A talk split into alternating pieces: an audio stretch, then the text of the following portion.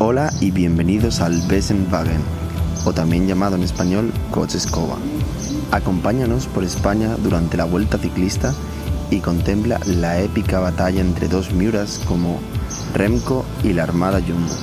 Además, como siempre, unos aperitivos típicos del país, como pueden ser unas zamburiñas en el norte de Galicia o unos pinchos en el País Vasco o incluso unas tapas por el sur de España, o sea, sé, Andalucía. Y por supuesto, una copa nocturna a tu elección. Me llamo Nacho y pásalo bien. Erstmal gracias Nacho für dieses spanische Intro, das letzte dieses Jahres wahrscheinlich. Ähm, dazu muss ich vielleicht sagen, dieses Intro wurde mir schon eingesendet, als die Vuelta noch nicht so richtig entschieden war. Ähm, wer Spanisch versteht, hat jetzt gehört, dass Jumbo gegen Remco kämpft. Hat sich ja dann anders zugetragen, wie wir das vielleicht gleich noch erörtern werden. Mein Name ist Bastian Marx. Meiner ist Paul Voss. Und meiner Andi Stauf. Und gracias. Rafa, wie immer, Tortillas, Nachos, Paella. Alles ist am Start bei uns im Bus. Dank Raffers. Jo, Jungs, bisschen Urlaub gehabt? Wir sind immer noch bei Tex-Mex, oder was? Ja, natürlich. Ich war auf jeden Fall schon oft in Spanien und noch nie in Mexiko. Ja, Spanien Das ist für Urlaub, uns- ne? Das hat uns, genau, hat doch äh, Jaron Thomas erst wieder geprägt, diesen Spruch, oder? Ja, Ist so eine alte Floskel, glaube ich, im Radsport, ne? Mhm. Wenn man die Vuelta fahren muss. habe ich, hab ich ehrlich gesagt, Den Spruch gab es früher hab ich schon. ehrlich gesagt noch nie vorher gehört. nee? Nee. Ich schon. Ah, Ich fand's gut. Ja, aber irgendwie war am Ende doch nur das Spannendste, dass so, wen lässt Jumbo Visma gewinnen? Und das war ja auch nicht mehr wirklich spannend. Leider, ja. Das war irgendwie auch so meine Empfindung, ja. Krass so, ich find's mega geil. Also, ich find's einfach nur cool, wie das gelaufen ist. Aber ich äh, empfinde auf jeden Fall äh, allerseits äh, ja, Unbehagen, was diese Rundfahrt anging. Aber ich fand's irgendwie cool. Aber ey, lass es doch noch mal kurz nach hinten schieben und uns Hallo sagen, nach zwei Wochen nicht sehen. Hallo? Wir, wir müssen uns noch ein bisschen austauschen. So, Paul, wir haben lange nichts von dir gehört und jetzt bist du wieder da und wir haben uns ein bisschen Sorgen gemacht zwischendrin. Und Aber mich muss man sich keine Sorgen machen. ja, Obwohl, das dachte ich mir schon. obwohl auf Twitter haben sich Leute Sorgen gemacht. Ja, stimmt. Als du dich, als du dich zwölf Stunden nicht gemeldet hast. Ja, genau, so. also 24 Stunden nichts gepostet. Was ist denn los mit dem? Was wollt ihr hören? Das meiste, Ja. das meiste wisst ihr schon, die heißen Topics wurden schon im Outside-Podcast. Also ich möchte jetzt eigentlich nicht nochmal über die Gravel-DM reden, Ja, ja. um ehrlich zu sein. Haben- Könnt ihr euch gerne Habe im- ich auch gehört. im Outside-Podcast anhören. Ähm, genau. Ich würde lieber über Sauerland reden wollen jetzt am Wochenende. Ja, genau. Da, da war nämlich noch mehr. Paul Voss hat sich dann, ich dachte nämlich eigentlich, dass du auch noch dieses Gravel Earth Ding fährst. Nee, nee. Aber das stand gar nicht mehr auf dem Plan bei dir. Nee, nee, das war von Anfang an nicht geplant. Ich wollte immer Sauerland-Rundfahrt fahren und Deutsche Berg. Und Bist du beides gefahren? ja, und jetzt Gravel Earth Series war jetzt auch, ja, also haben, haben schon viele auch ausgelassen. Aber es liegt halt, muss man sagen, es liegt halt, also erstmal gibt es kein Preisgeld. Es ist Mhm. einfach mega teuer, mittlerweile nach Barcelona auch zu kommen. Und dann plus ist Vorbereitung für EM und WM jetzt auch für viele. Ja, Aber ich habe gehört, nächstes Jahr soll es da richtig Preisgeld geben. müssen sie, glaube ich, auch machen, weil dieses ganze Thema einfach uns Fahrer in irgendwie so als Sprachrohr für den Sport irgendwie zu nutzen, so dann damit ja auch dann die Sponsoren von so einer Serie irgendwie zu promoten, aber da fließt keinerlei Geld, man bekommt keine Anreise irgendwie vergünstigt. Weißt also man macht ja auch viel für so einen Veranstalter, wenn man vor Ort ist. Also man promotet so ein Event auch im Vorfeld meistens.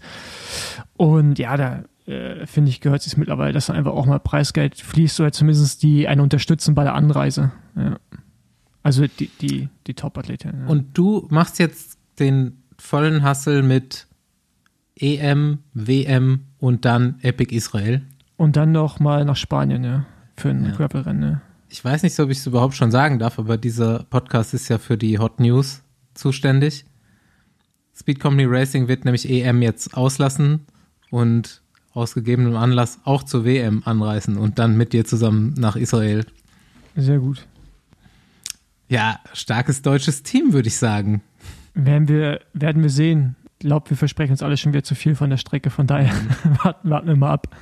Ja, zur Erklärung, ähm, letztes Jahr gab es ja so einen, Kurs, auf dem die World Tour Fahrer wirklich zu 100% bevorteiligt waren und dieses Jahr wird der Kurs schwerer und technischer und deswegen denken sich eventuell Gravel Offroad Spezialisten hat man ein bisschen mehr Chancen. Ja, aber alle Anstiege sind auf Asphalt, so wie es aussieht. Okay. Also das weiß es sogar ziemlich sicher. Das ist ja Ähm, perfekt für Lukas Baum. und äh, ja, ja, genau. Und ähm, ja, also äh, der Gravel-Anteil wird, glaube ich, nicht so hoch sein, wie wir uns das Mhm. vielleicht wünschen. Aber wir werden es ja am Ende, ist egal. Ich meine, die Amis kommen mit einem starken Team und äh, genau, mal gucken. Und wenn nicht, gibt es immer noch Be- Berger mit Wout von Art, Jennifer Vermeersch und so. Also ich glaube, Die sind auch nicht so schlecht, habe ich ja, gehört. ich, ich glaube, man, Ja, Ja. genau. come on. Ja, noch, gibt es eigentlich eine Off-Season für Gravel-Fahrer oder ist es so ganzjährig? Na, Winter halt, ne? Im Winter ist dann nix, irgendwie Südafrika oder so. Also für mich nicht. Austra Australien Gravel stimmt eigentlich. Kann sein, dass da Rennen sind. Ich weiß gar nicht. Ich glaube, die UCI World Gravel Series kann sein, dass die da irgendwie auch Rennen hat im, irgendwo in Ozeanien oder so, aber ich fahre da auf jeden Fall nichts. Ist, kannst, man, Ja, kann, man kann vielleicht. Cross fahren. Vielleicht ist es noch zu gefährlich, in solchen Ländern einfach quer, quer durch die Landschaft zu fahren. ja. Inwiefern? Wilde Tiere, Paul. Keine Ahnung, weiß ich nicht. Also ich fahre auf jeden Fall nichts. Es gab doch schon, äh, gab es sogar schon so beim Cape Epic, gab es doch so Bilder, wo du aus dem, aus der Helikopter, aus dem Helikopter gesehen hast, wie Fahrer so ganz nah an irgendeinem Ach so, ja, da haben wir. Puma oder sowas vorbeigefahren ist, Nee. irgendwie so einer Raubkatze oder auch an einem Krokodil und so. Ja, lass doch mal zu den Themen des Straßenradsport-Podcasts schlecht hinkommen. Wir waren beim Downhill World Cup. Anni und ich waren völlig aus dem Häuschen. Wir haben leider Downhill-Rennen zu 100% verpasst, weil wir da selber eine Veranstaltung gescheduled hatten. Aber wir waren dann auf der Aftershow-Party auf dem Mountainbike World Cup Leger und samstagsabends feiern dann die Downhiller und wir waren in einer völlig neuen Welt des Radsports angekommen. Aber genauso habe ich mir vorgestellt. Also die haben alle Klischees erfüllt, oder? Ja, also Die haben eigenes Rap-Konzert gegeben. Also einer der Downhiller äh, hat wirklich ein Konzert gegeben ja, ähm, und sonst auch gut abgerissen da in dem Ort. Mit inklusive illegalem Feuerwerk, Bierduschen, Frisuren, die da äh, auf der Party gemacht wurden. absolut. Ähm, Äh, Die Hemden, beschreib noch kurz die verschiedenen Hemden, die es da so äh, Da, da bin ich nicht ganz dahinter gekommen, aber irgendwie waren das, ich glaube, das waren so Werbegeschenke, die es da auf dem Event gab und dann haben sich da immer so Gruppen zusammengefunden, die so Hawaii-Shirts quasi in verschiedenen Mustern getragen haben. ja, mit Also Tiger, war, mit äh, Leopard, Das hat mit mich schon Flamingos. ziemlich vieles auch an Kölner Karneval erinnert, muss ich sagen. Ja, auf jeden Fall für mich definitiv an, an Musikfestival einfach. Und einfach irgendwie gefühlt Durchschnittsalter 25 Jahre. Geschlechterverteilung fast equal. Unfassbar für eine Radsportveranstaltung. Wirklich komplett mindblowing. Ja, war schon, war schon ganz cool, muss ich sagen. Aber ich glaube, ist auch ein besonderer Weltcup, habe ich mir sagen lassen. Also Leger so als letzte europäische Station. Ähm, da wird dann auch nochmal so richtig gefeiert. Ähm, ich glaube nicht, dass es bei allen Weltcups so ist. Aber generell Mountainbike-Veranstaltung ein bisschen cooler auf jeden Fall als auf der Straße. Kann man schon mal machen, kann man auch schon mal zugucken. Leider habe ich, das Downhill-Rennen hätte ich mir schon gern auch angeguckt. Mal so direkt neben der Strecke stehen, wie die da runterhacken. Naja. Das war, die sind ungefähr so runtergefahren wie du am Sonntag, als wir Ja. selber mit den E-Bikes da eine Mountainbike-Tour gemacht haben. als du, als du mich noch zwischen den Bäumen überholt hast. Ja, hat auf jeden Fall Bock gemacht, muss ich sagen, das Wochenende. Und ähm, ich habe schon, ich gucke schon mal mit so ab und zu, welchen Mountainbike-Weltcup ich mir nächstes Jahr angucken gehe. Also einen gucke ich mir auf jeden Fall wieder an. Leger vielleicht wieder oder Lass, lass irgendeinen Snowshoe. Lass einen am, amerikanischen. Snowshoe. Nee, das ist mir, ist mir zu stressig, zu viel Reiserei. Ich bin auch froh, dass jetzt die Saison so langsam vorbei ist. Ja, stimmt schon. Ja, äh, wir wollten uns, also wir hatten das schon besprochen, wir wollten uns nur noch mal jetzt abschließend, nachdem wir die Veranstaltung schon über den grünen Klee gelobt haben, ja, uns auch noch mal da bei unserem Partner Whoop bedanken. Aber französische Kaffee ist einfach, was ist da schiefgelaufen? was ist in diesem Land schiefgelaufen? Vielleicht haben die so viele andere kulinarische. Ich glaube, die boykottieren so. einfach alle Produkte aus Italien. Die können keine Pasta und die können keinen Kaffee. Ich glaube, ich weiß nicht, ob Kaffee aus Italien kommt, man verbindet es aber mit Italien. Ich glaube, das machen Pizza die. Machen die einfach auch nicht, wahrscheinlich. Ja, auch nicht gut. Ich glaube, die machen mit Absicht italienische Produkte nicht gut, weil die in direkter Konkurrenz stehen. Kulinarisch als auch als Urlaubsland. So als, als Land einfach so, ja. mit, mit der Mentalität komplett. Ich glaube, die konzentrieren Konkurrenz. sich einfach so auf andere auf das, was sie können. Spezialitäten. Ich finde das Einzige, ja, was sie wirklich. Kann sein. Also Kaffee ist echt krass. Ne? Ja. Ich war jetzt noch ein paar Tage länger in Frankreich und selbst in einem Coffeeshop in Bordeaux gab es keinen guten Kaffee. Pass auf. Das ich ist hab, unfassbar.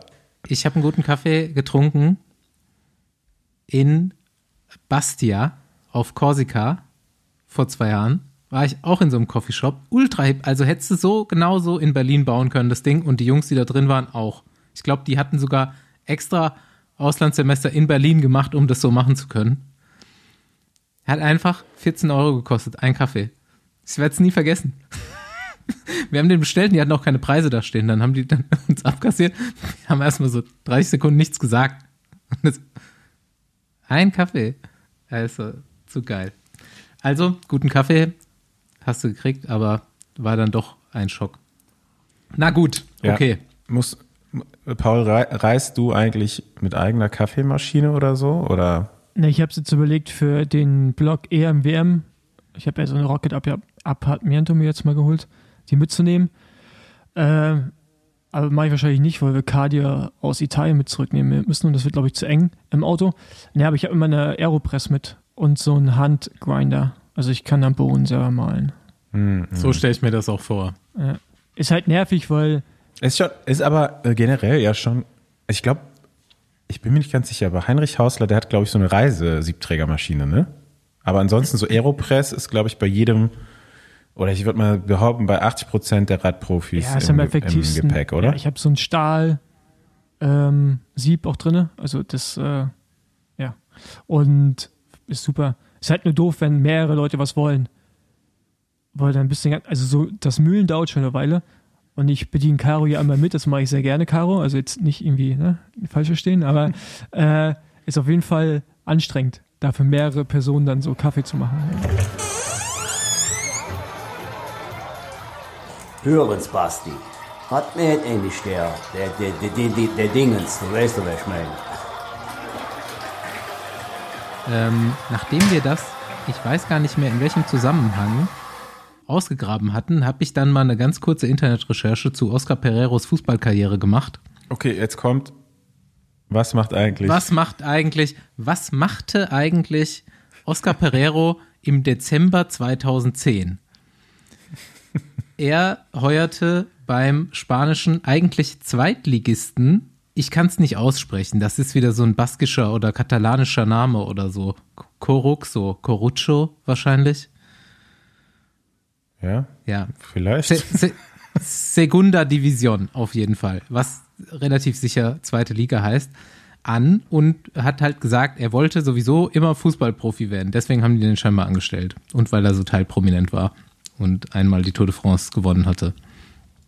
Ähm, jetzt findet man aber eigentlich nichts weiter, als dass er da zwei oder drei Spiele in der zweiten Mannschaft von denen gemacht hat, in der dritten Liga und da immerhin auch zwei Tore geschossen hat. Aber in der darauffolgenden Saison ist nichts mehr zu lesen. Also hat er die Karriere anscheinend direkt wieder beendet. Aber keiner hat was darüber geschrieben. Ich habe nicht mal spanische Artikel dazu gefunden. Also, wer da mehr Insights findet, gerne durchleiten. Ansonsten war es das jetzt mit Was machte Oscar Pereiro. Ich habe auch dann im Nachhinein nichts mehr gefunden. Ich hoffe, er, äh, ihm ist nichts zugestoßen. Er war auf jeden Fall noch äh, Hugo Boss Model in Spanien auch. Der hatte so eine ganze Kampagne, nachdem er die Tour gewonnen hat. Das, da kann ich mich noch dran erinnern. Ja, er sah auch kernig aus, Oscar Pereiro. Ähm, Okay, los geht's. Lass in Spanien bleiben. Ich habe lustige Voicemails eingeholt. Habt ihr sie gehört? Ja. Ja, bis, bis auf die allerletzte, die kurze, habe ich, hab ich auch alles gehört, ja. Das ist die beste eigentlich. Okay. Ich habe nur Maurice Ballerstedt noch gefragt, ob er ein paar spanische Wörter gelernt hat. Äh, dass er mir vielleicht jetzt noch so ein Intro sprechen kann. Die Voicemail dazu können wir vielleicht jetzt kurz einspielen. Ey, Digga, ich hab, ey, Digga, ich hab tatsächlich kein einziges Wort aufgefasst. Also so ein paar Beleidigungen, paar Beleidigungen sind gefallen im Peloton, aber sonst, Alter, gar nichts. Hier ist Ballerstedt. Grüße an den Besenwagen. Erstmal, ich freue mich sehr, dass ich äh, bei dieser Vuelta nicht im Besenwagen gelandet bin. Das war mein größtes Ziel. Das habe ich äh, achieved. Auch wenn es in der letzten Woche sehr knapp war. Äh, vor Etappe 20 hatte ich Schüttelfrost und äh, Gliederschmerzen und alles. Das war diese 5000 Höhenmeter Etappe. Aber irgendwie habe ich es geschafft. Ähm, ja, der war, war geiles Ding mit Caden, der ja alles abgeräumt hat. Und noch grüne Trikot. Ähm, mit Jason war ich auf dem Zimmer. Der, der war auch, auch ein gutes Highlight. Also mit dem habe ich, äh, glaube ich, jetzt zwei Monate verbracht im Höhentrainingslager und äh, bei der Vuelta auf Zimmer. Geiler Typ. Ähm, der musste pullen, ich bin Leadout gefahren. Das war echt, echt eine gute, gute Kombi. Ey. Wir hatten alle echt sehr viel Spaß, äh, viel, viel Scheiße erlebt, viel Scheiße gelabert. Ja, und ich bin jetzt froh, dass es vorbei ist. Äh, ich muss noch mal in zwei Wochen so ein paar 1.1 erheizen in Frankreich und Münsterland. Aber genau, das, war es von mir. Äh, das war ein Erlebnis mit Abstand das härteste, was ich je gemacht habe. Äh, ich ich kann es nur empfehlen. Also für, für alle Besenwagenhörer, ihr könnt auch mal so eine Grand Tour müsst ihr mal machen. Ist, äh, danach kann man das Leben gleich wieder ganz anders wertschätzen. Aber man hört schon raus, dass es hart war, ne? Ja, ich, also ich glaube, leicht war die nicht, die, die Rundfahrt. Ne? Gerade so mit der Besetzung haben wir es ja im Vorfeld auch schon gesagt, ähm, wie stark die, die Teams da aufgestellt sind. Ähm, und ja, also gerade bei der ersten Grand Tour, wenn du da vielleicht noch nicht so die Erfahrung hast und ein bisschen ins Ungewisse fährst, ähm, dann ist es vielleicht auch nochmal so mental ein bisschen schwerer, ne? wenn du noch nicht weißt, wie du reagierst so auf die zweite und oder dann auch dritte Woche und du einfach so jeden Tag so ins Ungewisse leidest. Ähm, ja, ist natürlich vielleicht einfacher für jemanden, der schon weiß, wie sein Körper nach gewissen Belastungen reagiert. Ähm, ich glaube, äh, Kim Heiduk hat in seiner Sprachnachricht ja jetzt auch gesagt oder wird es jetzt sagen, je nachdem, wo wir die jetzt einspielen, ähm, dass er dann auch nach einem kompletten Ruhetag, den er gemacht hat, nochmal zwei Tage gebraucht hat, um wieder so richtig in den Tritt zu kommen. Servus Basti. Ähm, ja, meine, meine erste Spanien-Rundfahrt äh, war, war sehr, sehr hart, bin ich ehrlich. Ähm, und ich weiß nicht, wenn ich so drüber nachdenke, überwiegen erstmal die negativen, äh, was heißt Erfahrungen, aber Momente, die passiert sind. Aber im, äh, schlussendlich war es trotzdem irgendwie cool. aber ja, ähm, ich meine, schlimmste Etappe, ich glaube, da, da gab es nicht nur eine. Ich glaube, es hat angefangen mit der ersten Etappe in Barcelona, als wir die Pluske verloren haben, direkt nach zwei Minuten. Dann ging es weiter mit dem Sturz am nächsten Tag von G und hat sich dann durchgezogen mit dem Ausfall auch von äh, Timon. Ich meine, und für mich persönlich gab es auch echt paar, paar richtig zähe Etappen.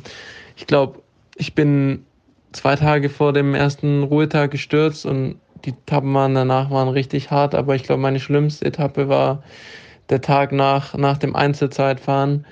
Ich weiß nicht, es war so leicht wellig und es war gar nicht, war nicht, gar nicht so crazy hart, glaube ich, aber ich habe einfach so gelitten und ich bin an jedem Hügel fast gedroppt.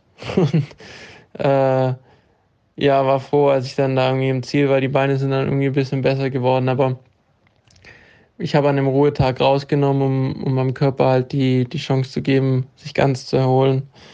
Und das hat mich dann so zwei Tage gekostet, um da wieder in Fahrt zu kommen. Ähm, ja, ich weiß nicht, die lustigste Story ist, ja, ich weiß nicht, ähm, die Tour Tourmalet-Etappe, das war im Endeffekt jetzt nicht lustig, aber äh, vielleicht kann man jetzt so ein bisschen drüber lachen, aber ja, es war komplett Vollgas den ganzen Tag und ähm, ich war dann mit vielen anderen im Gruppetto schon relativ früh an dem zweiten Anstieg oder eigentlich am ersten richtigen ähm, am Aubisk. Und ja, wir hatten eigentlich, also Alpecin hat da das Tempo gemacht in einem Gruppetto und ähm, wir sind dann, glaube ich, unten am Tourmalet mit nur 15 Minuten Rückstand angekommen. Und dann hat halt, viele haben es halt sacken lassen und ich auch, weil ich dachte, ja gut, das wird schon, wird schon passen. Also ich glaube, am Ende waren es 37 Minuten oder sowas, Timecut. Und ja, irgendwie dann so mit, mit acht Kilometern noch äh, zu fahren oder sowas. Sieben hieß es plötzlich, wir haben 25 Minuten Rückstand, also quasi innerhalb von vier, fünf Kilometern haben wir gleich mal äh, ja, zehn Minuten oder über zehn Minuten verloren. Und dann äh, mussten wir uns natürlich dann unsere Pace ein bisschen ändern und am Ende war es dann schon auch vom Auto her hinten ein bisschen panisch, äh, dass es eng werden könnte. Am Ende ist, ist ja jeder durchgekommen, aber ähm, ja, da waren schon viele, viele äh, Dead Bodies, würde man jetzt sagen, äh, an dem Berg. Und ich glaube, ich habe am Ende vier Minuten noch, äh, also war jetzt, war jetzt nie so, dass ich irgendwie in Gefahr war. Ich habe am Ende dann noch irgendwie so einen halben Sprint hingelegt, weil dann irgendwie so ein bisschen Panik ausgebrochen ist bei allen. Und ähm, ich glaube, äh, was G gesagt hat, auch situationsbedingt, ähm, Spanien ist nur, nur zum Urlaub machen und nicht zum Rennen fahren. Ich weiß nicht, ob das so zutrifft, aber der Gedanke kam schon öfter durch oder ging schon öfter durch meinen Kopf äh, während den drei Wochen. Ja, aber ich glaube auch, dass die Vuelta dieses Jahr nochmal besonders hart war, vielleicht ähm, in, in Vergleich zu, zu einer Ausgabe in den letzten Jahren, ähm, einfach durch die Qualität der Fahrer. Ja, also selbst wir als nicht die größten Vuelta-Fans haben uns ja ursprünglich mal drauf gefreut, mhm. auf das Rennen. Aber Vuelta ist immer noch im September. Irgendwann war es nicht mehr so spannend und dann ist einfach auch schon wieder fast scheißegal, ne? Also. Ja, es war halt dann. Ich spreche da zumindest für mich ja, tatsächlich hat mich das, das eigentliche Renngeschehen dann auch nur noch zweitrangig interessiert und äh, mich hat einfach interessiert, ob Sepp Kuss jetzt das Ding wirklich gewinnt, egal in welcher Weise. Egal, ob sie es ihm jetzt da vor die Füße legen oder äh, einfach, ob er es durchhält. Und in dem Moment, wo er das dann wirklich gewonnen hatte, fand ich es schon einfach geil. Weil man nicht damit rechnen konnte, also, ne, kein Mensch gesagt, dass Sepp Kuss die Vuelta gewinnt. Und welche Rundfahrt in den letzten Jahren hat noch irgendjemand gewonnen, mit dem man nicht gerechnet hatte? Und ähm, vielleicht sogar auch die Vuelta, ne, mit Chris Horner. ja, okay, es ist auch schon ein Weilchen her wieder. Ja, gut. Und ja. Ja, ich meine, ich verstehe immer noch nicht so ganz, wie, was die anderen Teams sich dabei gedacht haben, den in der Ausreißergruppe so irgendwie mal drei Minuten oder was er da mhm. geholt hat, äh, zu schenken. Ähm, da haben meiner, meiner Meinung nach auf jeden Fall Teams wie UAE geschlafen und vielleicht zu viel Vertrauen in die eigenen Fahrer gehabt, die aber noch nicht so die ja, Grand Tour Stabilität gezeigt haben, auch in der Vergangenheit. Mhm. Ich meine, Sepp Kuss hat auch noch keine äh, Grand Tour so richtig auf GC gefahren, aber man hat bei ihm zumindest immer gesehen, dass er in der letzten Woche noch absolut so performt hat wie in den, in den ersten zwei Wochen. Ähm, aber ja, klar, das war so dann mhm. die Überlegung, ne? Schafft er das, ohne einzubrechen, die drei Wochen durchzufahren, dann ist er eigentlich, ne, also dann ist, war halt noch kurzzeitig die Frage, lässt das Team ihn denn auch gewinnen? Ne? Am Ende haben sie ihn gewinnen lassen, beziehungsweise ihn so nicht, nicht mehr angegriffen. Ja, also ich glaube schon, dass die 17 Sekunden oder was er jetzt am Ende oder zwischenzeitlich mehr hatte auf Wingegaard, ähm, dass wenn die es so richtig ausgefahren hätten, schon, dass er das nicht verteidigt hätte. Nee, auf keinen Fall. Aber Radsport ist halt doch irgendwo ein Teamsport. Ja? Also ist so ein, so ein bisschen ein Mix aus Individualsport und Teamsport. Ähm, und von daher, äh, glaube ich, hat man am Ende eingesehen, dass es wahrscheinlich am besten ist, nach außen hin die Vuelta mit Sepp Kuss zu gewinnen. Ähm, vor allem, weil man jetzt so schöne Fotos zusammen machen kann. Ich glaube, mhm. das haben sie sich am Ende überlegt. es, es, sieht doch ja. besser aus, wenn man drei Leute mit drei Leuten die drei großen Rundfahrten gewinnt und alle auf einem Foto drauf sind, als so Wingegaard, der jetzt noch ein rotes Trikot oder, oder ein Roglic, der noch ein rotes Trikot so mit in die Ja, aber Kamera ganz, hält. ganz ehrlich, jetzt auch, ey, KT-Team, viel kleineres Rennen. Du attackierst doch keinen Teamkollegen, oder? Egal, ob du der Stärkere dann Also, bist. ja, doch, im KT-Team schon, glaube ich. Ja, okay. Da auf jeden Fall. Ähm, meistens ist es ja auch so, dass du dafür bezahlt wirst, deinen Kapitän nicht anzugreifen. Ne? Also gerade so äh, in den, in den Top-Jahren von Ineos, glaube ich, da wurden die Helfer so großzügig entlohnt, dass sie gar keine eigenen Ambitionen mehr. Ja, aber jetzt mal so gehabt in haben. der Situation, wo halt zufällig jetzt der Helfer dann in Führung ist, ist jetzt mal so ganz moralisch, radsporttechnisch gesehen, Weiß ich nicht, würde ich nicht doch, so sagen. Fährst du keinen Teamkollegen hinterher? Es kommt ganz auf den Fahrer drauf an und äh, ich glaube, so Fahrer wie Roglic und wahrscheinlich auch Wingegaard, das sind halt Typen, die wollen halt immer gewinnen. So, man, man sieht es ja auch bei äh, Roglic, ne, bei den Rennen, die er fährt, ähm, wo er vielleicht auch als Leader jetzt nicht unbedingt gewinnen muss. Ne? In der Vergangenheit hat man öfter gesehen, dass dann so der, der Führende einer Rundfahrt dann oftmals seinen Konkurrenten, mit dem er da am Ende noch war, den Tagessieg überlassen hat. Das hat alles abgenommen, so, das passiert nicht mehr häufig. Ähm, und das liegt zum Teil auch einfach an der Mentalität der Fahrer. Die wollen halt einfach immer gewinnen. Und man verschenkt auch nicht einfach so einen Grand Tour-Sieg. Also wenn du die wirklich reelle Chance hast, das zu gewinnen, auch wenn es dein Teamkollege ist, ich glaube, da überlegst du dreimal zu sagen, okay, ich gewinne jetzt nicht. Und ich bin mir relativ sicher, dass die Teamleitung die Entscheidung getroffen hat und nicht die Fahrer gesagt haben, ja komm, lass mal den Seppel jetzt mal gewinnen. Jetzt aber mal ein lustiges Management-Gedankenspiel. Andreas Stauf ist der Agent von Primus Roglic und Primus Roglic hat 250, 300.000 Prämie für Vuelta-Sieg drinstehen. Was macht Ich Manager hoffe, ich Andreas hoffe, Stauf? ich hoffe mein, mein Fahrer hätte eine größere Prämie. ja, Ja, äh, auch das ne, kommt noch natürlich in so einer Entscheidung mit dazu. ähm, lässt du die jetzt liegen? Ne? So, gehst du hin zum Team und sagst, wir, wenn vielleicht, wurde, also vielleicht wurden da auch Vereinbarungen getroffen, dass die beiden trotzdem eine Prämie bekommen, ähm, auch wenn, wenn Kuss jetzt gewinnt. Ähm, ich glaube, insgesamt wär, würde das für das Team auch Sinn machen. Ja, du hast einfach eine schöne Außendarstellung, wie es jetzt am Ende gelaufen ist. Zwischendurch war die Stimmung, die Stimmungslage ja äh, nicht so geil. Also das wurde ja offen kritisiert. Ähm, und da hat man dann, glaube ich, relativ schnell auch reagiert. Ähm, und dann am Ende, ja, ihn, ihn nicht mehr angegriffen.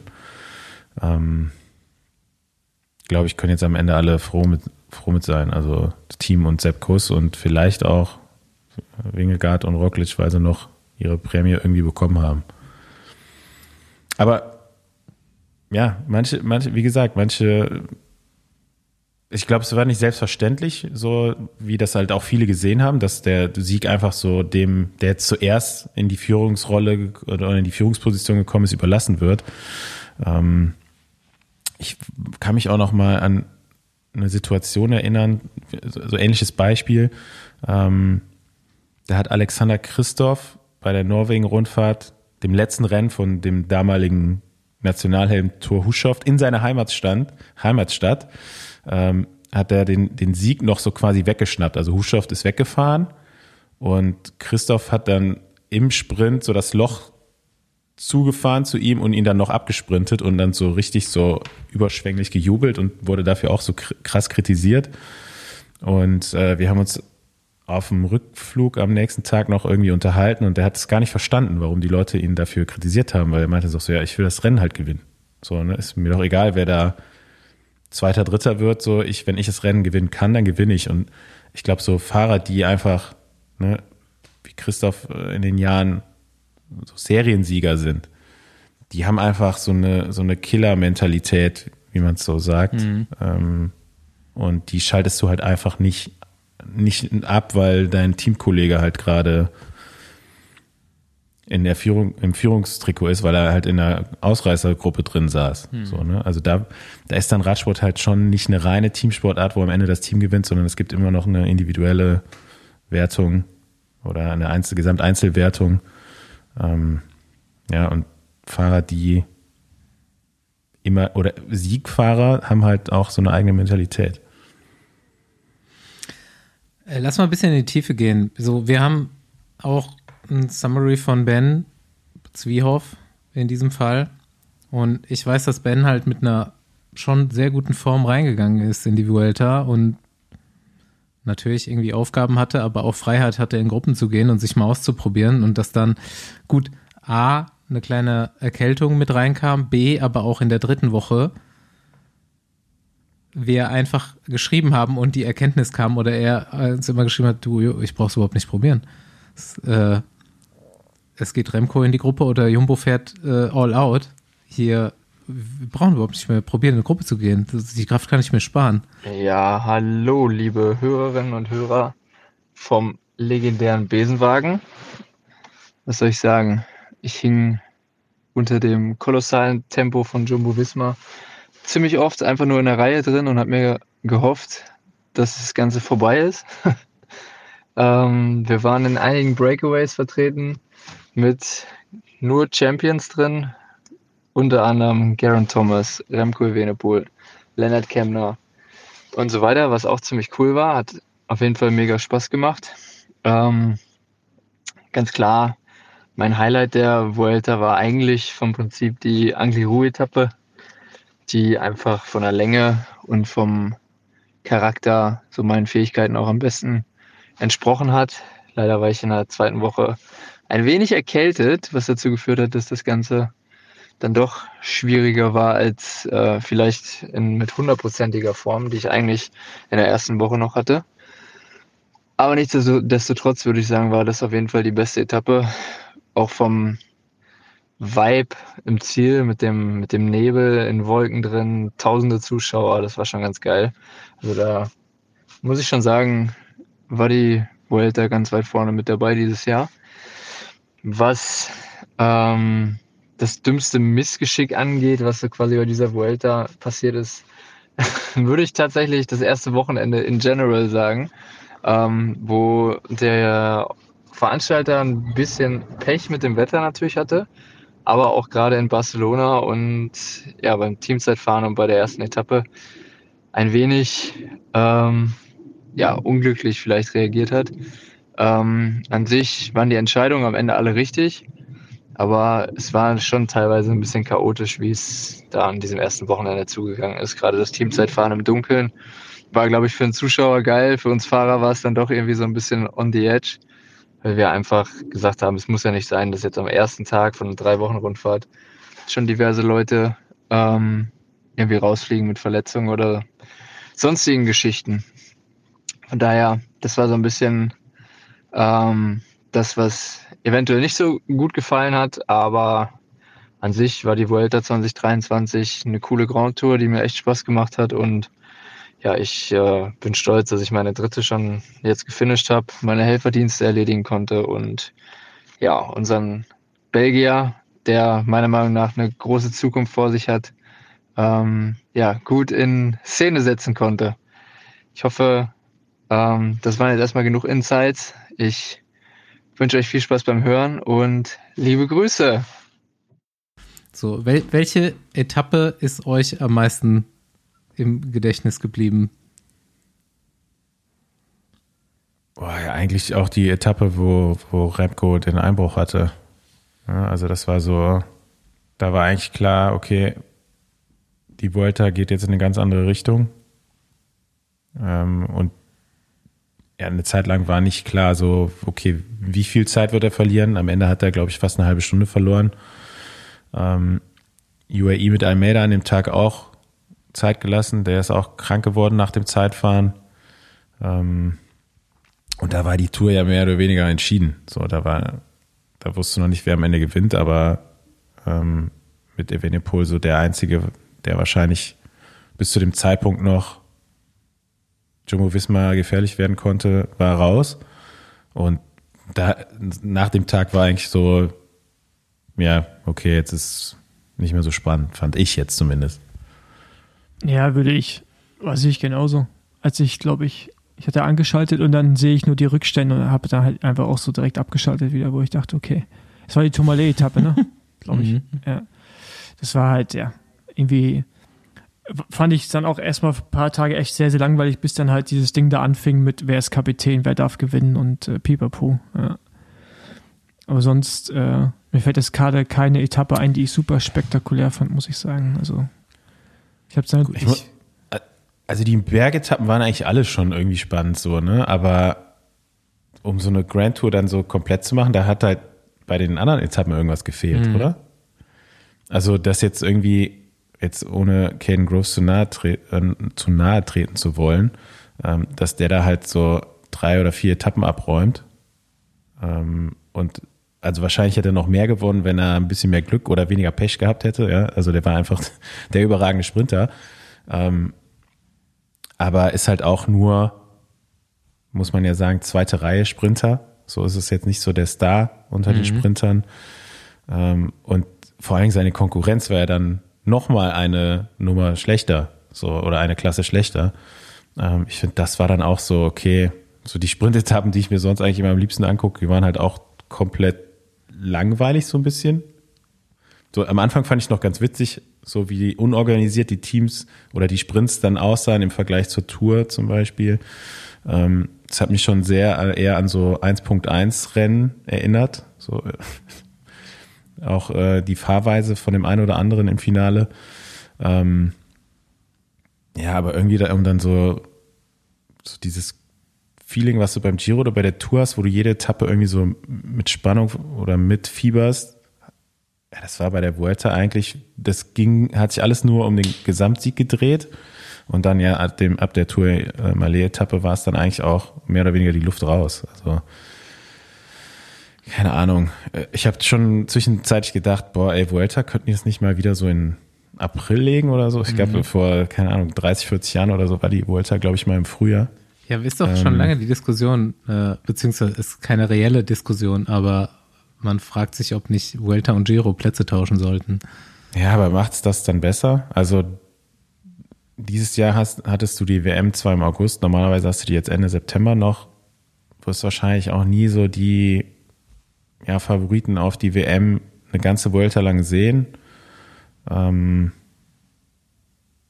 ja, keine Ahnung. Also vielleicht gibt's ja auch Leute, die finden die Vuelta super, weil es irgendwas da gibt, was die spannend finden. Für mich ist es jetzt einfach so, irgendwie so ein bisschen Überreiz, ne? so wie jedes Jahr September. Äh, langsam könnte mal die Saison zu Ende sein. Vielleicht habe ich das noch so als Fahrer, als ehemaliger Fahrer in mir. Keine Ahnung. So, so wenn es auf den Oktober zugeht, ist eigentlich die Zeit des Radsports, Straßenradsports vorbei, sagen Ja. wir so. Septemberitis. Meine Top-Etappe auf jeden Fall die letzte.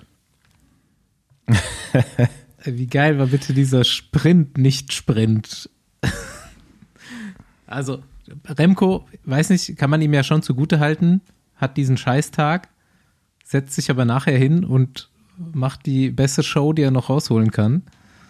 Und ähm, in dieser letzten Etappe, diese Gruppe, die eigentlich dann 300 Meter vor Ziel oder 500 Meter vor Ziel eingeholt ist und Remco sprintet einfach 500 Meter lang und zieht Caden Groves mit und Nico Denz, der irgendwie vorher schon 20 Minuten lang fast abgefallen ist und dann noch auf den dritten sprintet.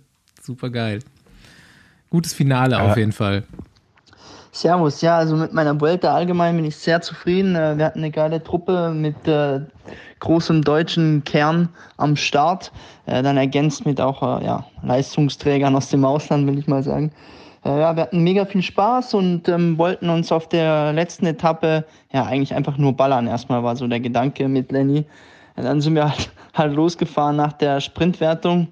Eigentlich mit dem Gedanken, ja, wir wir fahren einfach mal und gucken, was passiert. Und dann springen da halt ein paar Champions von hinten nach vorne, wodurch die Sache dann ja auch ein bisschen seriöser geworden ist. Und dann ja, gab es nicht so viel über, überlegen, einfach voll Anschlag bis zum Ende. Ja, ich, ich habe dann auch ein bisschen geklemmt, weil ja, wir sind knappe Stunde da komplett am Limit gefahren und am letzten Runden habe ich dann versucht, mich irgendwie noch um halbwegs zu erholen. Das hat natürlich dann auch nur mäßig funktioniert und Lenny ist halt voll durchgegangen und ich habe halt versucht, noch irgendwie mitzusprinten, aber gegen Caden Groves, Ghana etc.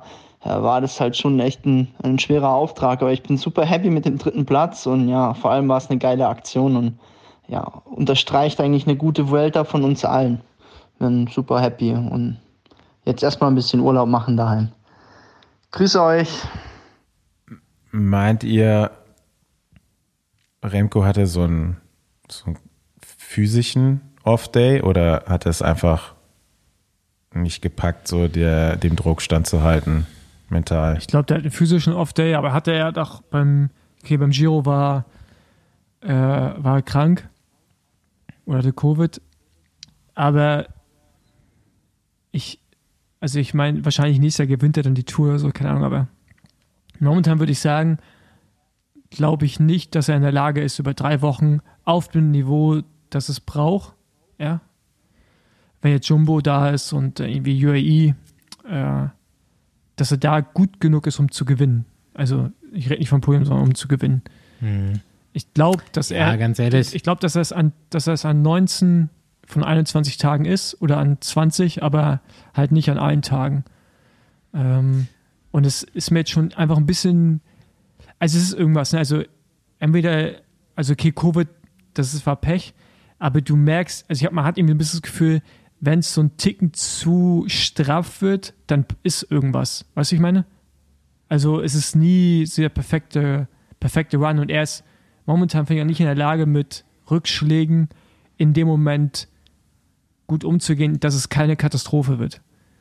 Ich bin jetzt ich bin jetzt auch nicht ein Remco-Fan geworden, aber ich, ich kann es auf jeden Fall sehr zu schätzen wissen, was er da gemacht hat bei der World, dass er, eigentlich kann man froh sein, dass er abgefallen ist, weil ich glaube nicht, dass er gut genug war, um die Jungs zu, so zu ärgern, ja, damit sie sich irgendwie in die Hose machen, aber dadurch hat er halt so geile Etappen halt dann irgendwie dann doch noch geliefert, weißt mhm. du, mit den mhm. Attacken und so und klar ist es für die anderen Fahrer scheiße.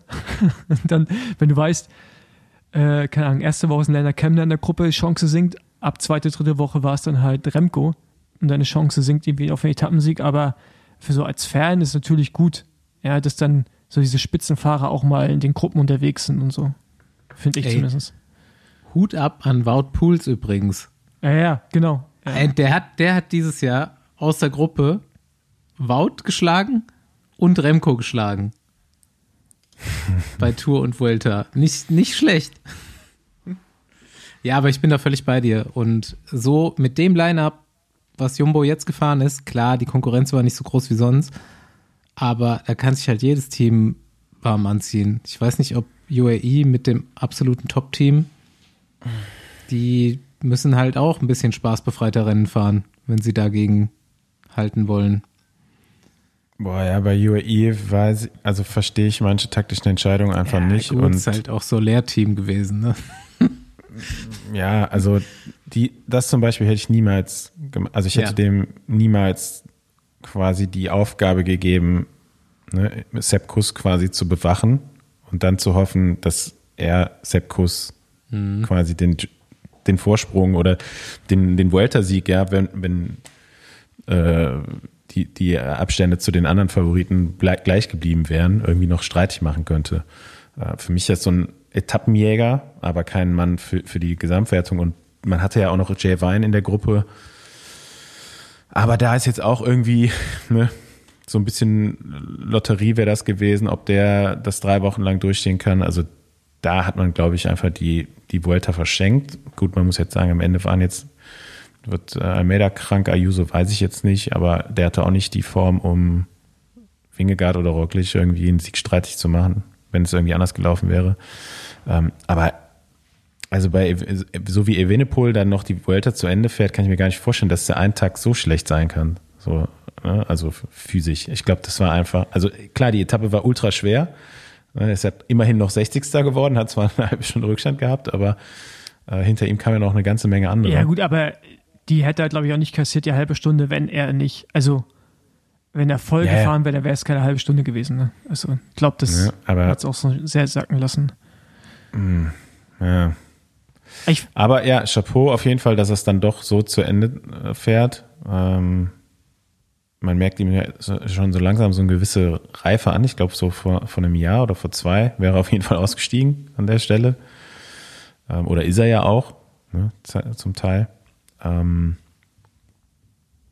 ja, aber ich hatte auch immer das Gefühl, Paul, so dass der irgendwie ja, nicht so für die drei Wochen gemacht ist. Er hat zwar jetzt schon einmal eine Vuelta gewonnen, ähm, aber ja, wir werden es sehen. Viele andere sind auch davon überzeugt, dass er ähm, auf jeden Fall ein Grand Tour Contender ist und sein wird in Zukunft. Äh, ich glaube, nächstes Jahr Tour de France äh, wird es dann nochmal einen absoluten Showdown geben. Vielleicht sieht man dann da das, was man sich von der Vuelta erhofft hat, ne? weil ähm, Pogacar wird dazu stoßen. Ich glaube, UAE wird da auf jeden Fall das beste Line-Up hinschicken, was sie haben. Ähm, ich sag mal, nach zwei verlorenen Tour de France, ähm, ja, mal sehen. Ist noch lang bis dahin, aber ja. Ich glaube, ich glaube aber auch, dass man bei Remco es einfach auch sehen, also dass sich gewisse Leute, ich meine, wir, die wissen es genauso wenig wie wir es wissen, solange es nicht passiert. So, und ich glaube, da kann man auf beiden Seiten stehen. Ich glaube auch, dass sich viele, die das wünschen, dass er es kann, also dass der Wunsch immer der größer ist als die Realität. Da muss man dann jetzt aber auch sagen, für das Übertalent, was er ist, in ganz vielen Bereichen, hat er mir in dem Maßen noch nicht genug abgeliefert.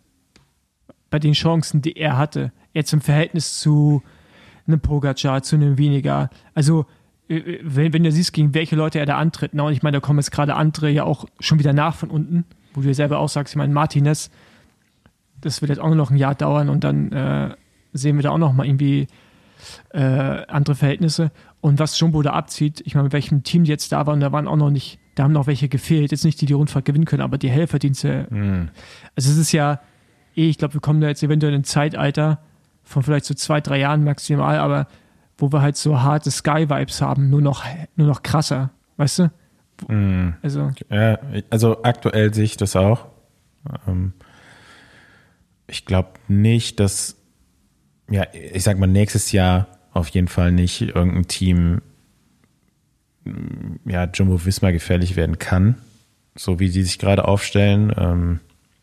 Ich glaube, so die, die Struktur, die Jumbo Visma in den letzten Jahren aufgebaut hat, also man muss ja auch sagen, das ist jetzt gerade das Ergebnis von, das hat sich schon länger, über einen längeren Zeitraum angebahnt. Ja, die sind ja jetzt nicht von heute auf morgen äh, gut geworden, ähm, sondern haben ja eigentlich die Fahrer, die sie, mit denen sie jetzt vorne sind, ausgebildet. Ja, also ähm, ich glaube, ein Wingegaard hatten ganz wenige auf der Rechnung, bevor er den, den Durchbruch mit Jumbo Visma geschafft hat.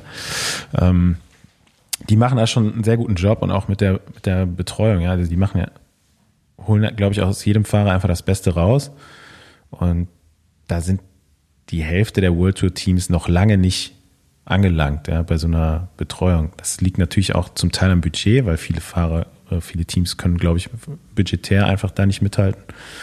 Ähm, aber auch von der Organisation her fehlt es da vielen an, an der Idee ne, und dann aber auch an der ja, Expertise. Also selbst wenn du jetzt das Budget hättest, sag ich mal, ne, so wie Jumbo Visma jeden Fahrer mit, mit sechs Personen zu betreuen, ja, vom Ernährungsberater über den Trainer bis äh, zum, zum Psychologen, ähm, musst du ja die Leute auch erstmal finden, die dafür geeignet sind. Und das dauert natürlich auch eine Zeit.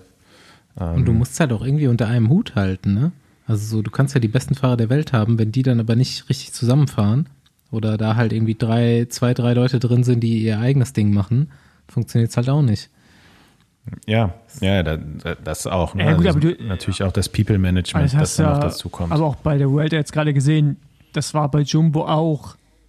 Gut. Aber sie kriegen es hin. Ja, aber- am aber- Ende, ne? Aber auch nur, ich sag, die haben es nur hinbekommen, weil, weil Sepp noch gut genug war am Klar. an, an, Angliro, Angeliro, du weißt, wie ich meine, und dass Landa das Spielchen mitgespielt hat und ihnen das überlassen hat, so, so gesehen. Der hat nämlich nicht gegengehalten. So, ähm, das ist dann so, ich glaube, wenn der, wenn da noch ein Ticken mehr Rückstand gewesen wäre, dann wäre das, glaube ich, in eine andere Richtung gekippt, weil ich glaube schon, dass Roglic unbedingt gewinnen wollte und da denke ich, dass man im Hintergrund, das wirst du nicht mit Wort, also der, kann mir jetzt auch einer erzählen, was sie wollen und diese ganze PR-Story, das haben die mit Geld geregelt.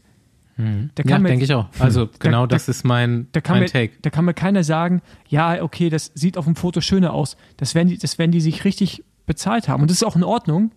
Auch Ja. fair enough.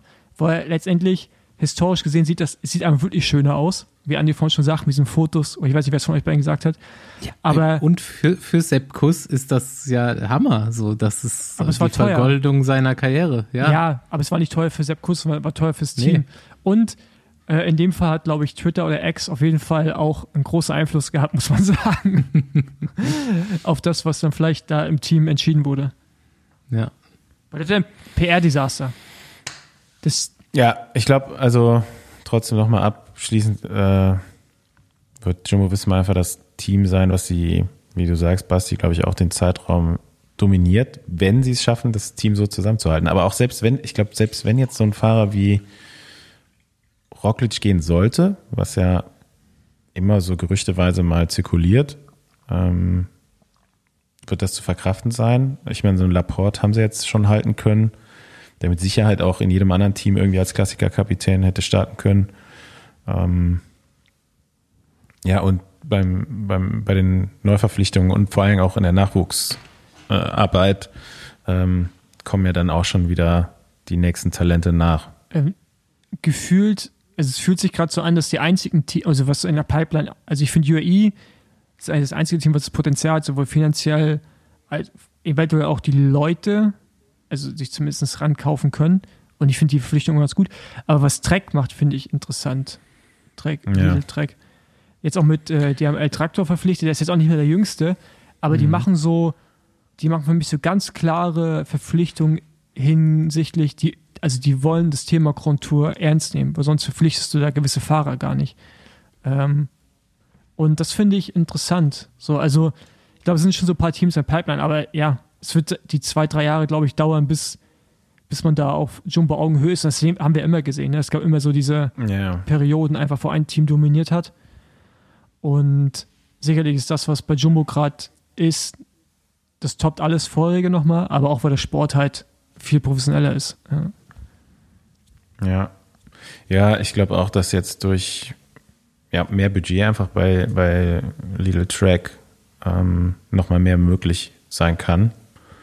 Die Organisation, die dahinter steht, ist auf jeden Fall kompetent genug, um das umzusetzen. Ähm, und ich glaube, das Ziel, ich weiß gar nicht, ob sie es offen kommuniziert haben, ist ja schon auf jeden Fall so eines oder das beste Team der Welt zu werden. Und ähm, ja, mal, seh mal sehen. Ich glaube, nächstes Jahr wird es schon ganz gut laufen. Sind ja auch dieses Jahr ähm, zumindest mal bei den Klassikern so, schon sehr stark gewesen. Klar, so ein Rundfahrer hat gefehlt. Ähm, da versuchen sie sich jetzt zumindest schon mal so ein bisschen äh, dafür aufzustellen, dass man um Podium mitfahren kann. Man weiß auch nicht, wie gut so ein Scalmose noch werden kann. Der ist ja auch noch relativ äh, neu, sage ich mal, in der Weltspitze, zumindest mal in der Weltspitze. Ähm, und aber auch erst 22, also der äh, hat theoretisch noch äh, einiges an Potenzial, was er da ähm, in, die, in welche Richtung er sich entwickeln kann. Und ja, aber viele Teams sind es auf jeden Fall nicht, die äh, denen das da streitig machen können in den nächsten Jahren. Aber man kann auch, glaube ich, nicht jedes Jahr so, so eine Saison fahren, wie, wie es Jumbo Visma dieses Jahr gemacht hat. Ähm, kommt immer mal irgendwann was dazwischen. Ja, eine, eine Erkältung oder ein Sturz zur falschen Zeit. Ähm, kann auch mal so ein ganzes, ganzes Frühjahr oder ganze, ganzen Sommer versauen, ne, für, für vielleicht dann den wichtigsten Fahrer. Ich meine, keine Ahnung, letztes Jahr bei den Klassikern zum Beispiel war ja jetzt, äh, ich glaube, bei Paris-Roubaix sind Jumbo Visma gefühlt alle Reifen, alle äh, Reifen geplatzt und Laufräder gebrochen, so, ne? Aber gut. Ist halt so. Ich bin mal gespannt. Ah, Vielleicht, vielleicht finden sie keinen neuen Sponsor. Der Ja, läuft ja ey, das wäre meine aus. nächste Frage gewesen. Genau. Das wäre blöd, das wäre blöd. Best, aber, beste Team der Welt, ähm, aber doch irgendwie offiziell zumindest noch sponsorenlos. Also zumindest mal wird äh, mitgeteilt, dass da alles safe ist. Man weiß nur noch nicht, wer da Sponsor wird. Mehr weiß ich auch nicht. Ja, Darf ich kurz einen, noch, ich will ganz kurz einen Abstecher machen? Einfach nur, ja, zwei Minuten. Mach. Ja. Äh, ich habe dir vorhin sich, Sei einfach wie in deinem eigenen Podcast hier, Paul. ja, ist ja auch mein eigener Podcast hier. Ist ja unser. Ja. Also, ähm, Das war der Witz. Also, ich habe vorhin, ich bin Sauerland-Rundfahrt gefahren und ich möchte jetzt irgendwie, weil wir erreichen ein paar Leute, echt nochmal irgendwie so ein Lob aussprechen. Das ist so, ich bin echt, ich bin es ja jetzt länger nicht gefahren und wenn dann davor nur im Auto, aber jetzt so als Fahrer selber, das ist ein echt geiles Rennen. Also erstmal schöne Strecke. Wir sind, dieses Jahr war es auch länger, 170 Kilometer, aber halt auch mega sicher. Also das ist so, das ist einfach für eine, also du hast nicht das Gefühl, du fährst eine Bundesliga-Radrennen. Also ich bin, äh, ich war richtig, äh, richtig begeistert. Äh, großes Lob da an die, an die Veranstalter. Finde ich, äh, finde ich echt geil. Und ich, ich finde es schade, dass das nicht mehr Aufmerksamkeit bekommt, das Rennen. Also, Ja, leider dieses Jahr auch kein Livestream gewesen, weil tatsächlich die letzten drei Jahre äh, Livestream gewesen und ich habe heute Morgen noch mit dem Veranstalter telefoniert, also Grüße gehen raus. Ähm, und ich habe mich schon geärgert, weil ich durfte ja immer kommentieren und dieses Jahr wäre ja tatsächlich mal das geilste Jahr gewesen zum Kommentieren. Fossi fährt mit, Ole gewinnt, Hammer für mich persönlich. Und ähm, aber da muss man halt sagen, ähm, es gab so einen Bekannten vom Veranstalter, der schon ein bisschen älter war, äh, der quasi die Produktion übernommen hat für einen nicht so großen Taler. Und der hat das dieses Jahr zum ersten Mal nicht mehr gemacht, aus Stress und Altersgründen. Und dann ist es leider halt nicht mehr stemmbar gewesen dann über noch das, dass sie auch sich noch bei der Deutschlandtour natürlich total äh, engagiert hatten und da viele Ressourcen reingeflossen sind. Schade, immer wieder aufs Neue. Es wäre schön, einfach äh, eine gescheite Live-Produktion von der Bundesliga zu haben. Dann wäre es natürlich auch noch schön, wenn man die international öffnen würde, aber ja, das ist ein anderes Thema. diese jetzt- Dinge, diese Dinge fehlen ein bisschen. Aber geil, ja, auf jeden Fall. Ich bin da völlig bei dir. äh, So als Veranstaltung muss man schon sagen, echt äh, krasses Niveau und war, war echt geil. Also waren auch Fans da und du hast halt, Aber es ist ja nur ein rein reines äh, Lizenzrennen, ja. Es gibt keine jedermann sauerland ja, das ist, ja, ja, genau, das ist sogar noch das Krasse eigentlich auch daran. Weil normalerweise sind ja jeder Männer, die das Ding finanzieren. Ne? Ähm, Also ich, ich finde es, deswegen wollte ich auch fahren, weil ich finde A, B-Rennen, also von A nach B, mehr attraktiv und ich habe auch das Bundesliga-Rennen davor, was Deutsche Berg war auch, es hat nicht so Spaß gemacht einfach, ja, aber es war einfach ein geiles Rennen, schöne Landschaft und ich, ähm, genau, wie gesagt, also ich meine, wir kennen die ja auch, die Veranstalter und aber es ist halt einfach, wollte ich nochmal Lob aussprechen, weil es echt einfach ein mega Event ist und äh, müsste eigentlich echt mehr Beachtung irgendwie finden oder mehr Aufmerksamkeit bekommen. Ja. Wie war's denn, Paul? Also jetzt mal so leistungstechnisch. Der, der in die Jahre gekommene Paul Voss kommt zurück zu Ja, ja. seinen Ursprüngen und Also ich, wird auch nur ganz knapp von seinem eigenen Athleten noch abgesprintet am Ja, Schluss. das, das, war, das war ja nicht mal ein Sprint. Das, da, da, und da kommen ja, das, Pierre, ich weiß, ich weiß nicht, ob Pierre überhaupt den, Pierre Kolb, ob er überhaupt den äh, Podcast hier hört, habe ich nach dem Rennen aber auch gesagt. Das, äh, das war, also das, da, da, äh, da müssen wir noch mal reden. Das, aber auf jeden Fall, Dafür gibt es übernächste Woche ein paar All-Out-Intervalle im Trainingsplan. ja, erstmal muss er jetzt Europameisterschaft fahren und hoffentlich, da kann er von mir aus auch alle, auch alle absprinten. Also das ist, das ist auch in Ordnung. ähm, nee, also ja, Bergmeisterschaft, Rundkurs da, pipapo, ich habe mein Ding da für Lotto. Jetzt zu sagen, ich wäre nicht für Lotto gefahren, wäre auch Quatsch. Ich bin da halt für Jakob gefahren, weil ich ihn trainiere, damit er die Bundesliga noch gewinnt. Hab da so mein Ding gemacht, hat Spaß gemacht. Bin ja für das Team Schnelle Stelle gefahren, Bundesliga-Team, wo auch einer Zweiter wird bei der Sauerland-Rundfahrt. Ähm, den, boah, ich glaube Baldus heißt er mit Nachnamen. Simon Baldus, Genau. ja. Habe ich Moni auch schon empfohlen. Ähm, ich, der fährt erst seit zwei Jahren Rad, ist jetzt zwar aus der U23 schon raus, aber äh, uns hören ja vielleicht auch ein paar Leute zu. Den kann man sich mal angucken. Also der, der kann Rad fahren. Der weiß auch, wie er im Feld fährt. Und der ist auf Stärke, wird er da Zweiter. Ne? Also das war jetzt nicht irgendwie, ich bin glücklich in die Gruppe gekommen, sondern äh, der war da, wo er die Beine hatte. Ja, und Sauerland-Rundfahrt war schon sportlich. Lotto hat da einen auf Jumbo Wismar gemacht. Ähm, fand ich beeindruckend. Das war jetzt nicht den ganzen Tag mega hart. Du hast ja gemerkt, dass die meisten grausen vom Tag zuvor. Aber wenn wir schnell gefahren sind, war es auch schon schnell. Und war auch ein geiles Gefühl, irgendwie an diesem wir sind ja diese Runde gefahren auf einer Deutschen letztes Jahr und das fährt Lotte voll rein und ich fahre dann irgendwann nach vorne und erhöhe nochmal das Tempo mit halt nur noch mit Ole und Jakob alleine. Da habe ich mich richtig wie so ein super Domestik gefühlt. Das hat richtig Bock gemacht. weißt, also so, so, Anschlag, halt so einen 5-Minuten-Anstieg da hochgefahren, oben zu dritt. Paul Voss, der Superdomestik. Äh, und dann halt, weißt du, du vergisst halt auch, dass du 37 Jahre alt bist. Du kommst halt davor wie so ein U23-Fahrer oder gerade raus aus der U23. Also ja, so fühle ich mich dann zumindest. Und hat Bock, und hat Bock gemacht. Äh, dann nochmal attackiert, zu, zu Pierre vorgefahren, der in der Spitzengruppe war und dann attackiert den letzten Anstieg, den letzten Anstieg äh, zum Großteil alleine gefahren. Ich glaube, vier Kilometer vom Ziel ähm, habe ich die dann hinter mir gesehen, die Jungs, und habe vor ihnen gesehen, dass, dass der Nolde nicht weit hinter Jakob war mit der Gruppe. Und äh, da dachte ich, ich investiere da lieber nochmal was, hab, hab gewartet auf die und äh, bin zumindest nochmal zwei Führungen gefahren. Ja, und dann, Hat, und Ole, ja, ich weiß nicht, ob ich durchgekommen wäre. Wäre, wär, glaube ich, knapp geworden. Weil die waren hinten halt zu dritt. Und die hätten mich nicht fahren lassen. Also die mussten, die mussten ja fahren. Ähm, und ja, Ole gewinnt dann, war stark, Ballus Zweiter. Und dann bin ich eigentlich fünf Meter vom Ziel noch Dritter. Und die meisten dachten, oh, ich bin Dritter geworden. Aber da fährt der, da fährt wirklich der, äh, der Pierre noch an mir vorbei. Und ich habe die Leistungsdaten gesehen, der, hat, der ist einfach noch gesprintet. Also der ist. der, und ich dachte, ja, gut. und ich dachte so, ey, ich dachte so fünf Meter vom Ziel. Das kann er sich da, da auch nicht nehmen lassen, ganz ehrlich. Seinen alten Coach da irgendwie nicht abzusprinten. ja, aber ah, das, das hätte er mir doch geben können. Wir haben ja eben darüber gesprochen, über das Mi- Mindset eines Ra- Radfahrers. Ja. Und hätte er da quasi seinen alten Coach gewinnen ich lassen. bin nicht sein alter Ja, Coach, ich bin sein aktueller Coach. Sein jung gebliebener. Ja, sein jung jung gebliebener gebliebener Coach. Coach. Ähm, Das war aufs Alter bezogen, Ja. Paul. ja, ja. ja, aber auf jeden Fall. Aber hat, äh, das hört sich so ein bisschen nach Playstation-Spielen an. Also für mich war, So, oder Pro, Pro Cycling Manager. für mich war erster und zweiter, Paul Voss hat sich selbst gespielt. für mich war erster und zweiter Tag wie Playstation spielen. Ne?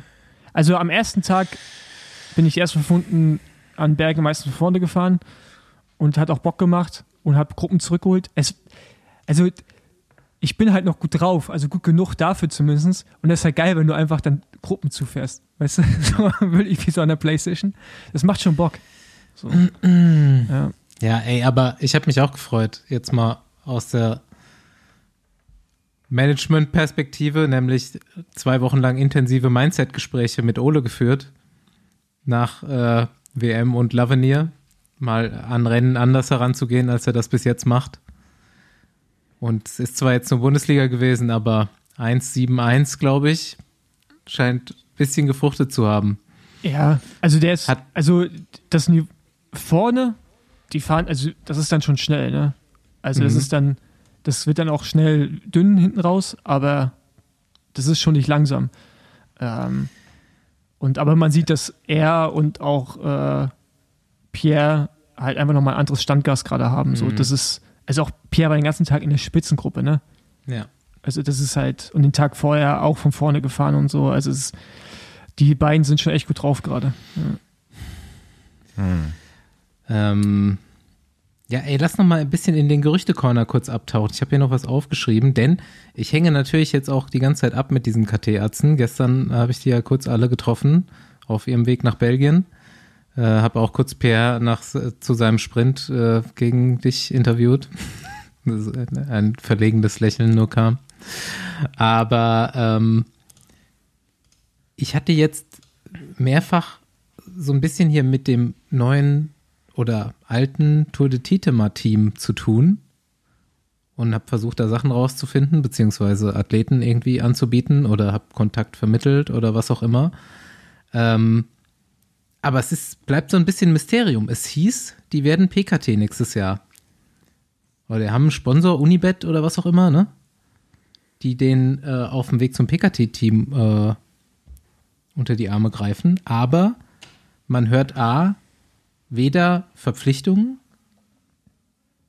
B, noch irgendwie Rückmeldungen zu Fahrern, C, habe ich jetzt auch schon gehört, dass sich bestehende gute Fahrer bei anderen Teams bewerben. Könnte das floppen? Ja gut, im Radsport, ne, solange es nicht passiert, kann, kann immer alles floppen. Also, ja.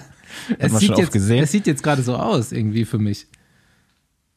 Boah, also ich habe da gar nichts von gehört, muss ich sagen. Also das ist so, weiß ich nicht. Aber die PKT-Nummer hast du mitbekommen, oder? Ja, ja, die wurde ja auch eigentlich so kommuniziert. Ja. Ähm, kann mir vorstellen, dass sie vielleicht so mal irgendwie was ganz anderes machen, um ihre Fahrer neu vorzustellen, weil die ja auch immer so ein bisschen, ja, sich jetzt nicht darüber lustig machen, aber von sich selbst ja auch sagen, wir wollen es alle, alles ganz anders machen als eine andere, als die anderen Mannschaften und ne, das Team basiert ja auch eher auf einem YouTube-Channel, als das jetzt so eine neu entstandene äh, Profimannschaft ist. Ja. Ähm, ich glaube, man hat so für, für den KT-Bereich dieses Jahr einfach ja, eine gute Truppe zusammengestellt. Ähm, wenn da jetzt welche von nicht übernommen werden in eine Pro-Conti-Mannschaft, dann kann ich das aber auch verstehen, weil die funktionieren vielleicht im KT-Bereich, in den, ich sag mal so, semi-professionellen Rennen, die es gibt, aber haben wahrscheinlich nicht das Niveau, um so ein Team wirklich weiterzubringen. Ähm, ich habe allerdings auch noch von keinem Fahrer gehört, der, da, der das Team, der bei dem Team unterschrieben hat. Es sind allerdings auch noch unfassbar viele Fahrer auf dem Markt und auch Talente, die äh, hochkommen und das Niveau hätten, pro Kontinent, also pro Team zu fahren. Also ich glaube, Auswahl gäbe es da immerhin immer noch genug, aber ich habe auch nichts gehört. Ich kann, kann ihm aber jetzt mal, ich kann jetzt mal, ich weiß nicht, also wenn, wenn da gerade die Hütte brennt, dann würde ich wahrscheinlich nicht direkt eine Antwort bekommen, aber ähm, ich schreibe ihm jetzt einfach mal. Vielleicht habe schreib ich nächste mal. Woche neue Infos. Wenn nicht, sollte er mal Voicemail schicken, können wir die hier noch einbauen. ähm, wer mir auch vielleicht noch eine Voicemail schickt, anderes Thema ist Karina Schrempf. Ich hätte das eh heute angesprochen, aber die hat mir heute auch geschrieben, ungefragt. Fossi, du wolltest was sagen. Ja, ich, was ist da passiert? Ja, also war ja bei uns im Podcast, gerne nochmal reinhören. Das hier hat- völlig neu, neu im Radsport, Läuferin, die jetzt irgendwie erste Profisaison fährt für Alpecin. Heißen die Alpecin noch? Keine Ahnung. Koenig, Phoenix, keine Ahnung. Die Koenig Ähm, Phoenix, ja, keine Ahnung. mehr. Und fährt gerade Tour de Romandie, World Tour Rennen und gewinnt eigentlich ihre erste Etappe oder überhaupt ihr erstes Rennen, nehme ich an. Ähm, ja, reißt aber statt Tigersprung die Arme hoch. Sie ist auch alleine weg und Feld holt sie ein und äh, verliert so ungefähr um fünf Zentimeter, würde ich sagen. Hat sie dann auch selber, glaube ich, gepostet so. Das, das können wir nochmal üben. Ich denke aber, sie hat sich auch trotzdem über den zweiten Platz gefreut. Ja, was ich von Walse weiß, der trainiert die zwar nicht bei Alpecin, also der ist ja äh, äh, Coach da, trainiert auch ein paar Frauen vom Deconic Phoenix oder Phoenix Deconic Team, wie auch immer sie heißen. Äh, auf jeden Fall meinte er aber, dass die wohl auch im Training echt eine Maschine ist. So, wenn die Leadouts machen, dass so im Trainingslager, wo was irgendwie auch so war, dass sie einen Leadout fahren sollte, sie ist aber zu lang gefahren ist und neben ihr die Fahrerin schon gewechselt haben. Also rausgegangen sind und sie einmal mal Mhm. weitergefahren ist und dann die Sprinterin von ihrem Hinterrad aber auf einen anderen Zug gewechselt ist, weil sie nicht dachte, dass die das noch schafft, aber sie ist einfach mal weitergefahren. Dann aber halt Mhm. ohne Sprinterin irgendwann. Also die, die äh, muss wohl gut marschieren. Ja. Ich denke mal, da sehen wir noch ein bisschen was. Weil die lernen ja auch schnell dann, ne? Also ich meine, das ist ja dann, irgendwann hast du den Trick halt auch raus. So. Ja. Ähm, ey, apropos Walse. Schönen Gruß von Jeremy Powers an Walse. Und ähm, ich würde sagen, wer die letzte Folge von uns auf Englisch noch nicht gehört hat, Paul, ich denke, du hast sie nicht gehört. Nee, natürlich Du wirst nicht. sie auch nicht hören. Nee. Aber dann frag mal, es kam eine sehr lustige Geschichte am Ende der Folge raus von Andy und Jeremy Powers bei Tour of California 2010. Bin ich auch gefahren. Echt? Mit, Ja. äh, ich ich glaube, da sind wir mit Endura gefahren. Frag, frag mal Andy im Off nach der Geschichte. Es war auf jeden Fall äh, sehr witzig. Jeremy Powers konnte es auch gar nicht fassen, dass er den Fahrer wieder trifft, dem, dem er damals diese Geschichte zu verdanken hatte. Jetzt muss ich gerade erstmal selber gucken, ob ich da gefahren bin. Ich bin auf jeden Fall zweimal Tour of California gefahren. Ja, okay. Ja gut, ich dann äh, Hm. höre ich es mir mal an, irgendwann. Nicht. Ja. Ja, letztes Ding, was ich hier noch aufgeschrieben habe, ähm, besides natürlich auch äh, Liane Lippert, herzlichen Glückwunsch zum Sieg in der Romandie, ähm, ist aber, dass Mathieu van der Poel jetzt tatsächlich auch äh, erstes Rennen direkt gewonnen hat in weißer Weltmeisterhose. Hm, War nicht sein erstes Rennen. Achso, du meinst das erste Rennen. Ge gewonnen, ja, okay. ne? Ja. Erster Sieg. Der kann das tragen auf jeden Fall. Ja, safe. Nichts anderes erwarte ich jetzt ein, ein Jahr lang. Wie hieß dieses Rennen eigentlich vorher? Also Super, das super Erinnert auch so. 8000 Watt Classic. Es wird auch jedes, es heißt irgendwie jedes Jahr anders. Das, das, das, Primus Classics hieß es vorher, glaube ich. das ist ja quasi wie Benelux-Rundfahrt. Die heißt ja auch jedes Jahr anders, oder? Oder alle zwei Jahre. Es gibt schon ultra lange. Und es alle paar Jahre ändert es den Namen. Naja, ist auf jeden Fall ein Pro-Rennen. Und ähm, ja, ich habe jetzt auch ehrlich gesagt nichts anderes erwartet, als dass der Typ nochmal irgendwie ein Rennen dieses Jahr gewinnt. Der verlängert. Obwohl, es, obwohl er eigentlich gar keine Straßenrennen mehr Ja, fahren ich wollte gerade sagen, ja. Vielleicht sind wir doch noch bei der Gravel-WM, obwohl er eigentlich nicht fahren Super, wollte. Super 8 Classic. Ja, Super 8 ist ein Supermarkt, oder? Keine Ahnung. Primus. Aber wie findet, also ich hätte mir schon, ich finde, der sollte nicht eine weiße Hose fahren. Doch, doch, doch. Irgendwie, Doch. warum, Also, warum nicht? also ich finde, bei Remco fand ich es ein bisschen, weiß nicht, hat mir nicht so, ah, der zieht ja auch eh immer voll durch, voll Full Kit es Ranker. sieht aber, schlechter aus als sein holländisches Meisterkit mit weißer Hose. Deswegen, vielleicht hätte er da mal, äh, vielleicht macht er ja nächstes Jahr auch mal ein bisschen was anderes. Hm. Komm, lass mal hier Feierabend machen. Wir, Ja. müssen mal, wir müssen mal Folgen unter einer Stunde schaffen. Ja, ich muss mein Mountainbike auch noch ein bisschen tunen. Oder den, den Dämpfer wieder einbauen. Ja. Mal gucken, ob ich das hinkriege. Ja, Ähm, viel Spaß dabei. ja, ja. Nee, dann äh, war mir eine Ehre. Wir sehen uns nächste Woche Dienstag wieder. Ciao. Tschö.